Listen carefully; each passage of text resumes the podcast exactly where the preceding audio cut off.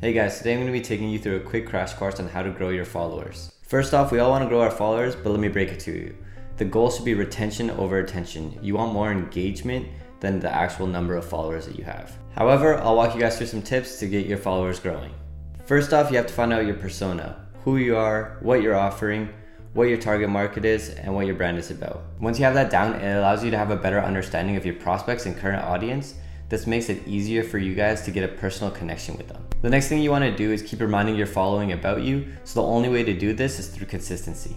The next thing you need to do is put out engaging content on your feed and timeline and utilize tools and stories to show that personal behind the scenes connection. You need to make sure to use hashtags to grow your reach and connect with prospects. Even try using other groups and communities within your niche to grow your brand. Just to remind you guys, the goal is to build relations and connections. So don't chase the followers, they will come.